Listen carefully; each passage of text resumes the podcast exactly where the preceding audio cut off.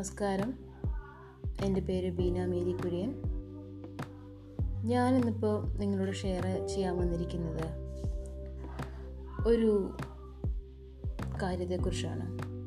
നമുക്കെല്ലാവർക്കും അറിയാം ഇന്നത്തെ ദിവസത്തിന്റെ പ്രത്യേകത. ഇന്ന് വെള്ളിയാഴ്ചയാണ്. ഒരു പ്രത്യേകതയുണ്ട് ദുഃഖവെള്ളിയാണ്. അപ്പോൾ കഴിഞ്ഞ ദിവസം എന്റെ ഒരു സുഹൃത്ത് എന്നോട് ചോദിക്കേണ്ടതുണ്ടായി എന്താണ് ഈ ദുഃഖവെള്ളി? ഇംഗ്ലീഷിൽ പറയുമ്പോൾ ഗുഡ് ഫ്രൈഡേ ആയിട്ട് മാറുന്നത്.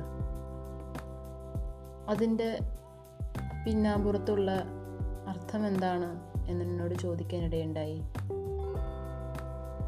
അപ്പോൾ പെട്ടെന്ന് എനിക്ക് ചോദിച്ചപ്പോൾ മറുപടി പറയാനായിട്ട് സാധിച്ചില്ല. ഞാൻ വളരെ ചിന്താകുലനായി ഉത്തരം അന്വേഷിച്ച് ചിന്തിച്ചുകൊണ്ടേ നടന്നു. അവസാനം അടുത്ത ദിവസം ഞാൻ ഇൻസ്റ്റഗ്രാമിൽ നോക്കിയപ്പോൾ എനിക്കൊരു വീഡിയോ കാണാൻ സാധിച്ചു. ഗുഡ് ഫ്രൈഡേ പറ്റിയാണ്. R J Joseph Anankutty Jose ഇതിനെക്കുറിച്ച് വിശദമാക്കാനിടയുണ്ടായി.